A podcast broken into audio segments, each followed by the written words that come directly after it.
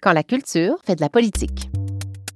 Culture, pour moi, c'est débat, dialogue, échange, jojage. Montréal, quelque part entre l'Europe et les États-Unis. ADN, identité, intégration. Tension, amour, comme une vraie relation. Mouniang. C'est la joie, Montréal. Quand je pense à la culture en général, je pense à l'émancipation. Un monde sans culture, pour moi, c'est pas envisageable. Quand je pense à culture, je pense à ce qu'il ne faut pas perdre.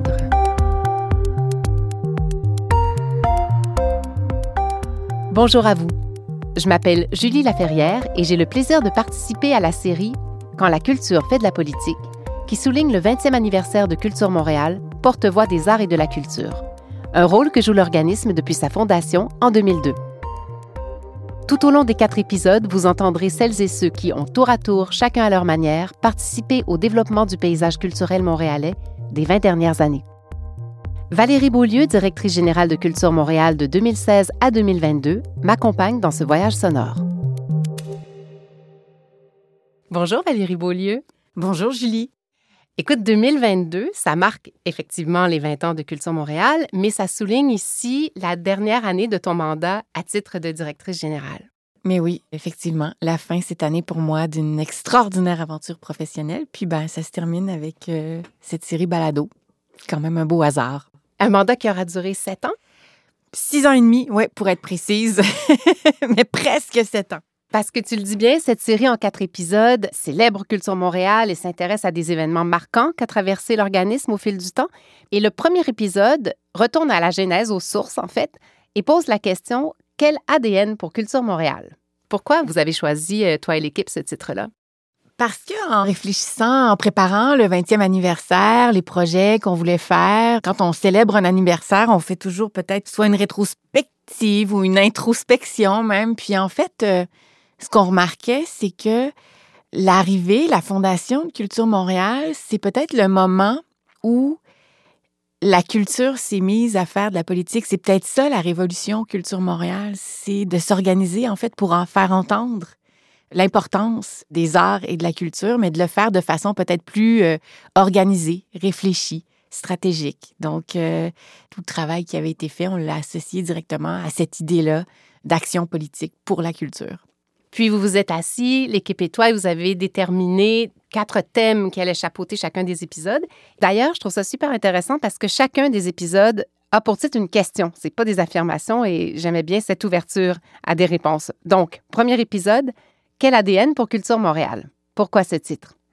Mais on arrive euh, justement après 20 ans, un moment où, euh, oui, il y a eu des gens qui ont contribué à la fondation, qui s'y sont impliqués euh, très activement dès les débuts. Mais là, les années passent, puis il y a des nouvelles générations qui arrivent, des nouvelles personnes qui s'impliquent comme membres au conseil d'administration, dans nos commissions permanentes, mais aussi dans l'équipe. Puis on trouvait ça intéressant par le balado, justement, de revenir sur ce moment de la fondation pour les personnes qui n'étaient pas là, comme moi, en fait, je n'étais pas impliquée à Culture Montréal au moment de sa fondation. Et on se disait, ben, pour les 20 prochaines années aussi, en fait, c'est de pouvoir revenir puis entendre, en fait, c'était quoi le moteur, c'était quoi la motivation, en fait, derrière la création, le regroupement, la mobilisation autour de Culture Montréal. Et pour saisir l'ADN de Culture Montréal, on va aller à la source. Et pour ce retour aux sources, aller à la rencontre du fondateur de Culture Montréal, Simon Brault, s'imposait.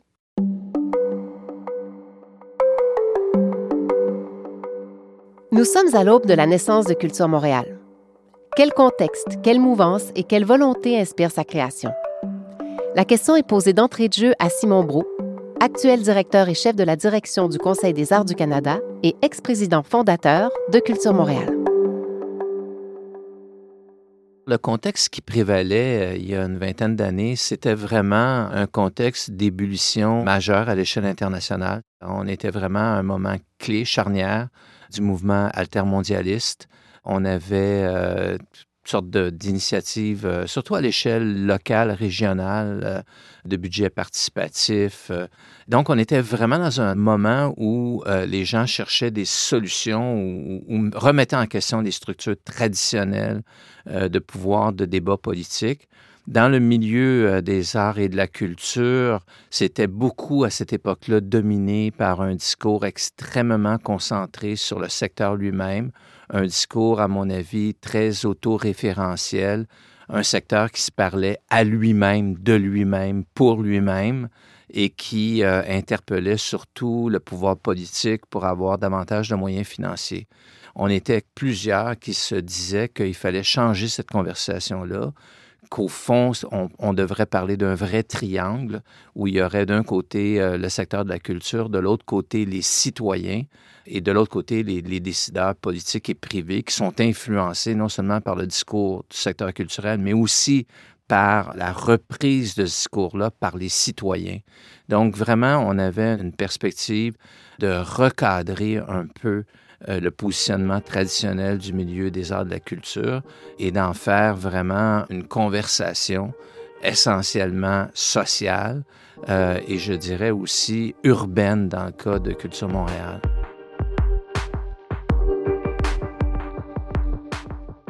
D'avoir un siège aux tables de décision et parfois même de s'inviter euh, nous-mêmes dans ces débats-là était définitivement une idée qui a joué beaucoup dans la création de Culture Montréal.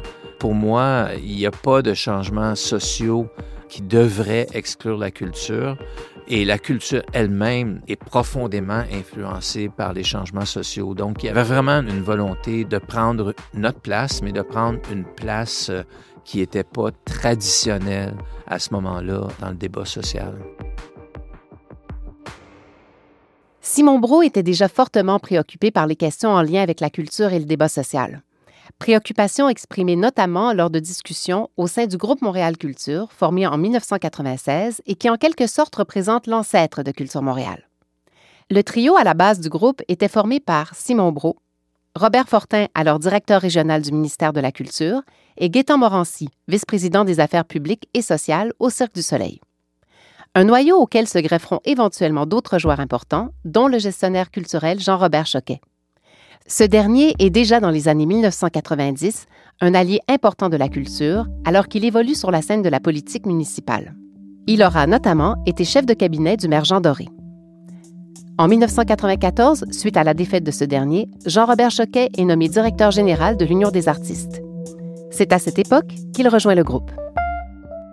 Mon entrée au groupe Montréal Culture m'a permis de comprendre les enjeux de l'ensemble des milieux culturels. Donc, pas seulement ceux qui étaient liés à l'Union des artistes, mais ceux qui étaient liés à toutes sortes d'autres enjeux qui pouvaient se rattacher à ce tronc-là, si on peut dire. Donc, ça, c'est un petit peu la base. Par ailleurs, j'étais toujours intéressé par la suite des choses en politique municipale. C'est dans le contexte fusion-diffusion que Jean-Robert Choquet décide de s'impliquer de nouveau en politique, soucieux de raccommoder l'ancienne et la nouvelle ville. Je me suis retiré du groupe Montréal Culture et j'ai décidé de donner un coup de main à l'équipe de Gérald Tremblay, qui, à mon sens, à ce moment-là, était le mieux en mesure de raccommoder l'ancienne ville et la nouvelle ville. Et euh, finalement, j'ai pas fait tant de choses que ça parce que je continuais à faire mon travail à l'UDA, donc c'était du bénévolat. Mais les circonstances de la vie ont fait qu'un euh, certain 10 octobre 2001, je me suis retrouvé dans une situation assez particulière. Mes amis du groupe Montréal Culture avaient continué à travailler en route vers Culture Montréal, si on peut appeler ça comme ça, et avaient organisé le 10 octobre euh, le sommet de la culture à l'auditorium de l'EACI donc en pleine campagne électorale, à trois semaines du jour du vote. Et parallèlement, le Sommet de la culture est le lieu où les 400 personnes réunies ont décidé que Culture Montréal serait fondée, ce qui est arrivé quatre mois plus tard. Je pense que Gérald Tremblay, euh, qui était le maire avec lequel on a fait affaire d'abord, on doit reconnaître qu'il a écouté et qu'il s'est intéressé au contenu et à la forme de ce qu'on proposait. Bon, il y a eu toutes sortes de déboires politiques par la suite, mais moi, j'ai pour mon dire que peu importe qui est, au pouvoir, si ces gens-là sont prêts à nous écouter, puis si on est prêt, nous, à les respecter à cause de leur fonction et à cause de ce qu'ils représentent dans la société, euh, on peut faire un bout de chemin et définitivement, on a, on a, on a fait des avancées. Et euh, il faut créditer Gérald Tremblay euh, pour certaines de ces avancées-là et surtout pour l'ouverture qu'il a manifestée à l'endroit d'idées qui étaient quand même nouvelles puis qui supposaient qu'on repensait les rapports de force entre la ville et les niveaux de gouvernement euh, provincial euh, et fédéral. C'est dans un esprit de vent de changement que se tient en juin 2002 le Sommet de Montréal. Ce dernier, comme l'explique Simon Brault, aura été déterminant pour Culture Montréal. Le sommet de 2002, ça a été très important pour Culture Montréal parce que presque dans les dernières heures avant le début du sommet, on a obtenu la reconnaissance du rôle de Culture Montréal comme porte-voix de l'ensemble du secteur des arts, de la culture et du patrimoine euh, de la ville. Donc, euh, il y a eu des débats à la création de Culture Montréal, il y avait euh, différentes approches. Culture Montréal en était une. On était très assertif, on était au moment où on voulait s'affirmer. Et là, vraiment, en 2002, quand je me suis assis comme président de Culture Montréal autour de la table pour ce sommet-là, il y avait une reconnaissance implicite et explicite par les autres niveaux de gouvernement que Culture Montréal était dorénavant un nouvel interlocuteur ou une nouvelle interlocutrice, mais on était définitivement en conversation avec le pouvoir et avec euh, les citoyens et on avait la légitimité pour le faire. Évidemment, le déroulement même de ce sommet a confirmé euh, tout ça, a donné encore plus de poids à la Voix de Culture Montréal. C'est vraiment à partir de ce moment-là que la Voix de Culture Montréal a porté au-delà des gens qui y croyaient. Culture Montréal, j'ai toujours dit que c'était le parti politique de la culture qui a juste une mission et c'est celle de, la démocratisation de la culture et de la participation culturelle. Anne-Marie Jean, présidente directrice générale du Conseil des arts et des lettres du Québec, elle fut directrice générale de Culture Montréal de 2005 à 2015 participer au, dialogue et à l'effervescence politique. Parmi les missions et les préoccupations prédominantes de Culture Montréal depuis sa création, on retrouve l'accès à la culture et la démocratisation de la culture qui s'imposent d'emblée aux yeux de l'organisme. L'accès à la culture pour tous les citoyens de la ville, c'est effectivement la base même de l'action de Culture Montréal et je dirais même euh, l'accès et la participation culturelle. Donc, que les gens soit des spectateurs, bien sûr, mais aussi qu'ils participent euh, à la façon dont l'offre culturelle est déployée dans leur quartier, dans la ville, euh, et qu'ils participent, euh, qu'ils puissent s'engager en culture, qu'ils puissent participer à des conseils d'administration, qu'ils puissent participer lors de consultations publiques parce que la culture, c'est large, donc l'aménagement du territoire, l'implantation de nouveaux lieux culturels. Donc, on veut en fait que ça devienne une préoccupation quotidienne des citoyens parce que ça les touche directement. Et je pense qu'on a beaucoup fait ça à Culture Montréal et que ça continue de se faire. L'accès à la culture, euh, c'est un combat permanent, jamais réglé. Là où je pense que Culture Montréal a joué un rôle euh, vraiment super, c'est vraiment en insistant constamment à l'échelle euh, des quartiers puis à l'échelle de la ville sur tout ce qui pouvait faciliter, expliquer la culture. Je pense que quand il y a eu le développement de la politique culturelle de Montréal, j'ai participé beaucoup aux consultations. Et à chaque fois, on a essayé d'expliquer pourquoi l'accès devait être au cœur de la politique culturelle de la ville. Et on a fait beaucoup de propositions très, très concrètes au niveau des prix, au niveau des heures, au niveau de l'offrande culturelle. Et euh, je pense que c'est maintenant très clairement inscrit dans la politique culturelle. Et définitivement, ça a été un des plaidoyers les plus vibrants et intenses qui a été fait par Culture Montréal. Cela fait maintenant trois ans que Montréal s'est doté d'une politique culturelle et que Culture Montréal est reconnu comme étant le porte-voix des arts et de la culture, un trait d'union entre les artistes, les organismes culturels et les divers paliers gouvernementaux. Devant cet état des lieux, est-ce que Montréal ne devrait pas désormais s'imposer comme métropole culturelle internationale? Montréal Métropole culturelle internationale, c'est quelque chose qu'on a mis sur la table dès la création de Culture Montréal. D'abord, en étant clair sur le fait qu'une métropole a des responsabilités par rapport au développement culturel, notamment une responsabilité d'exemplarité au niveau du soutien euh, à la création, au niveau de l'accès aux arts et à la culture, au niveau de l'inclusion, au niveau du rayonnement sur le territoire euh, québécois, canadien et international. Et Métropole culturelle doit s'inscrire dans les grands débats internationaux. Et on l'a fait avec euh, l'agenda 21 de la culture, on l'a fait sur les, les objectifs de l'ONU, on l'a fait avec plusieurs colloques à l'échelle internationale pour euh, vraiment expliquer les choses d'un point de vue de métropole culturelle et pour revendiquer ce, ce statut-là, puis aussi surtout pour le concrétiser. Face à l'idée de Montréal Métropole culturelle internationale, on parlait alors d'un projet, un plan d'action qui se déploierait sur 10 ans, de 2007 à 2017. Quand on préparait Montréal Métropole culturelle, on se demandait est-ce que c'est un projet, mais on a pu penser à Montréal Métropole culturelle parce que tout ce qui était nécessaire à une métropole culturelle était déjà là. Ce qu'il fallait, c'était davantage structurer tout ça, davantage faire en sorte que les acteurs se coordonnent dans l'action. Et donc, c'est pour ça qu'on a pensé créer cette espèce de forum Montréal Métropole culturelle où des décisions se prendraient. Il y aurait un plan.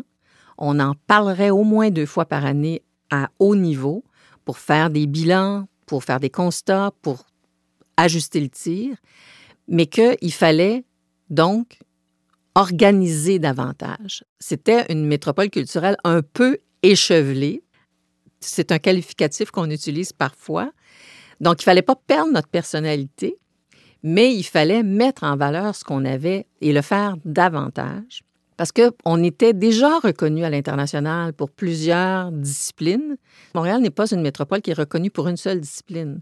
Elle est reconnue pour plusieurs disciplines en danse, en musique. On a, beaucoup parlé du Montreal Sound à une certaine époque. Elle est aussi reconnue pour les festivals, mais aussi pour, je vous dirais, la collaboration entre les acteurs culturels. Ça, c'était déjà quelque chose, probablement parce que on est moins nombreux, on travaillait entre nous avec des moyens plus limités. On a enfin développé quelque chose d'assez unique.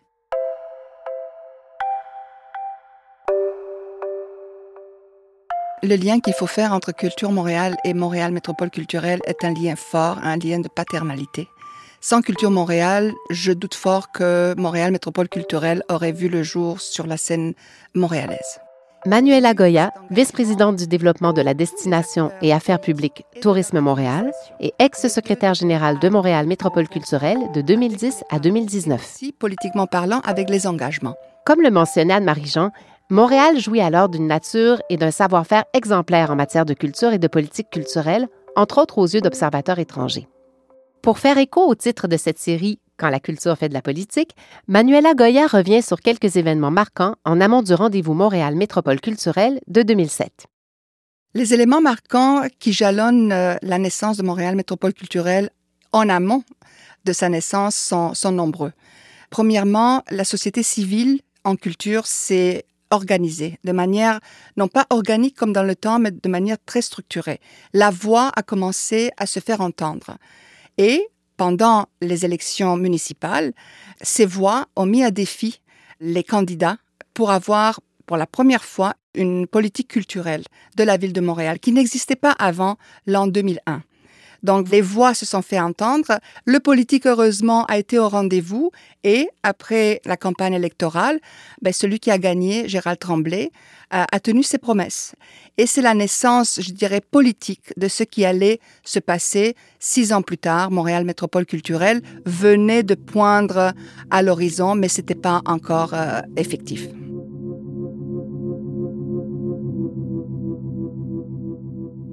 Montréal Métropole culturelle, euh, dans le temps, euh, a signifié une volonté commune parce qu'il n'y avait rien de euh, gouvernemental là-dedans. Il n'y avait pas de, cadre légal.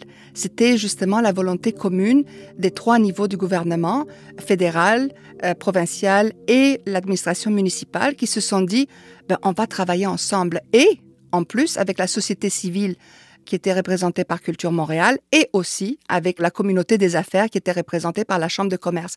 Alors, ces cinq entités finalement sont tombés de commun accord et ont trouvé que travailler ensemble pour la culture, c'est déjà payant pour la culture elle-même et pour la ville de Montréal, la métropole culturelle que Montréal était déjà, mais qu'elle devait devenir de manière non équivoque devant le monde entier et devant aussi le Canada et le Québec.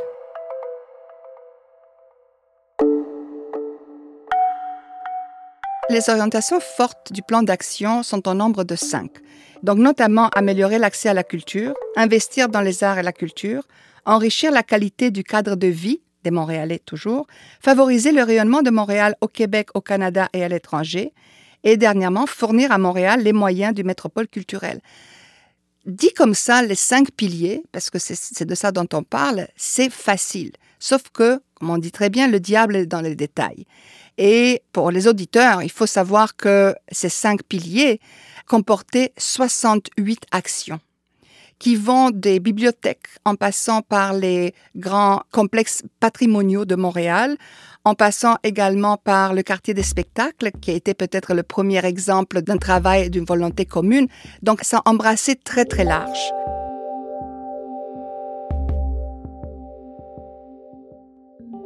En 2005, on posait déjà la question. Montréal métropole culturelle, déjà une réalité ou toujours un projet? Montréal Métropole culturelle est déjà une réalité depuis fort longtemps. Nous sommes une métropole culturelle, une métropole culturelle qui s'assume, une métropole culturelle historique, qui a des racines très importantes dans notre identité québécoise. Mais j'ose espérer que ce n'est pas un projet fini, c'est un projet qui doit continuer. Il y a des générations qui doivent s'enrôler dans cette cause qui est la culture à Montréal pour que jamais Montréal Métropole culturelle ne soit en danger. Il faut s'adapter également à toute la compétition internationale. Il faut répondre aussi aux besoins des artistes montréalais qui sont toujours au rendez-vous, qui sont toujours là avec leur corps, avec leur cœur et avec leur créativité.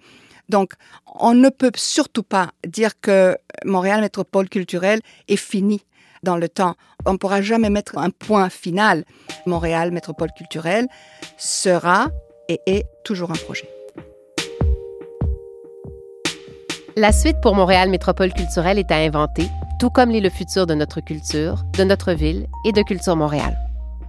Dans cet esprit et pour le plaisir, comment imaginer là où on sera Culture Montréal dans 20 ans? Si j'essaie d'imaginer Culture Montréal dans 20 ans, je vois une organisation tentaculaire, euh, agile, importante. Je vois les gens qui se disent, bon, ben, on a un problème, il faut qu'on en parle à Culture Montréal pour que ça se règle. Je vois une organisation comme celle-là accroître sa portée et avoir en ses rangs plus de membres. Pas nécessairement des membres qui ont une carte de membre, mais des gens qui participent à la conversation. Pour moi, c'est ça qui est important. Donc, d'avoir peut-être plein de petites antennes euh, dans les quartiers. Qui sait? Dans 20 ans, on va être en train de célébrer le 400e anniversaire de Montréal en 2042. Mais 20 ans, c'est le même matin. Donc, euh, moi, ce qui m'intéresse, c'est que le voyage est aussi important que la destination. Et le voyage qu'on entreprend pour les 20 prochaines années, ça veut dire qu'on doit dès maintenant se demander qu'est-ce qu'on veut collectivement que soit Montréal dans 20 ans? Autrement dit, c'est pas l'idée de penser à un leg deux ou trois ans avant, euh, genre un nouveau musée ou un nouveau ci, un nouveau ça, mais plus des éléments de fond. Dans le fond, c'est un peu la réflexion qu'on va faire aussi avec le plan d'urbanisme. Avant 2050, il y a 2042, et il faut se demander, en 2042, qui va être une grande année pour Montréal, qu'est-ce qu'on va être fier d'avoir réussi? J'espère de tout cœur que ce rayonnement que nous avons voulu donner à Montréal va se transmettre au-delà de nos frontières, toujours, encore et toujours, et que, comme à présent, Montréal sera un paradoxe accueillant qui va faire en sorte que des touristes ou des artistes viennent nous voir parce qu'il y a quelque chose d'exceptionnel qui se passe à Montréal. Alors, après avoir entendu les propos de nos quatre intervenants, quel ADN pour Culture Montréal? Qu'est-ce que tu retiens de ce qu'on vient d'entendre? Mais ce qui me frappe, c'est à quel point justement cet ADN-là, dès le début, à quel point il est fort, à quel point les objectifs que tout ce beau monde-là se sont donnés, ce sont encore les mêmes objectifs aujourd'hui qu'on poursuit. Puis ben, ça m'envoie le signal que dans 20 ans, ça va peut-être être encore les mêmes objectifs. Et donc, il y a quelque chose d'assez réjouissant là-dedans, finalement. Donc, les préoccupations transversales et de fond demeurent. Et puis, l'épisode 2 posera la question Le milieu culturel est-il un miroir de nos identités plurielles? Merci beaucoup, Valérie. Merci à toi, Julie. Je crois que le milieu est composé d'une identité plurielle, mais qu'on ne remarque pas lorsqu'on regarde ce qui se fait dans notre milieu. Donc oui, il y a une possibilité de créer cette identité multiple et en même temps de donner part à d'autres visages, parce qu'on ne peut pas avoir d'identité plurielle sans l'unicité des autres, parce que c'est ça qui est important.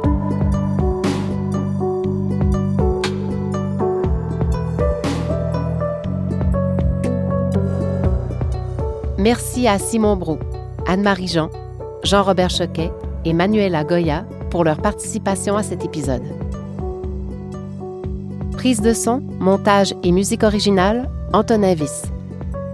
Entrevue et réalisation, Julie Laferrière.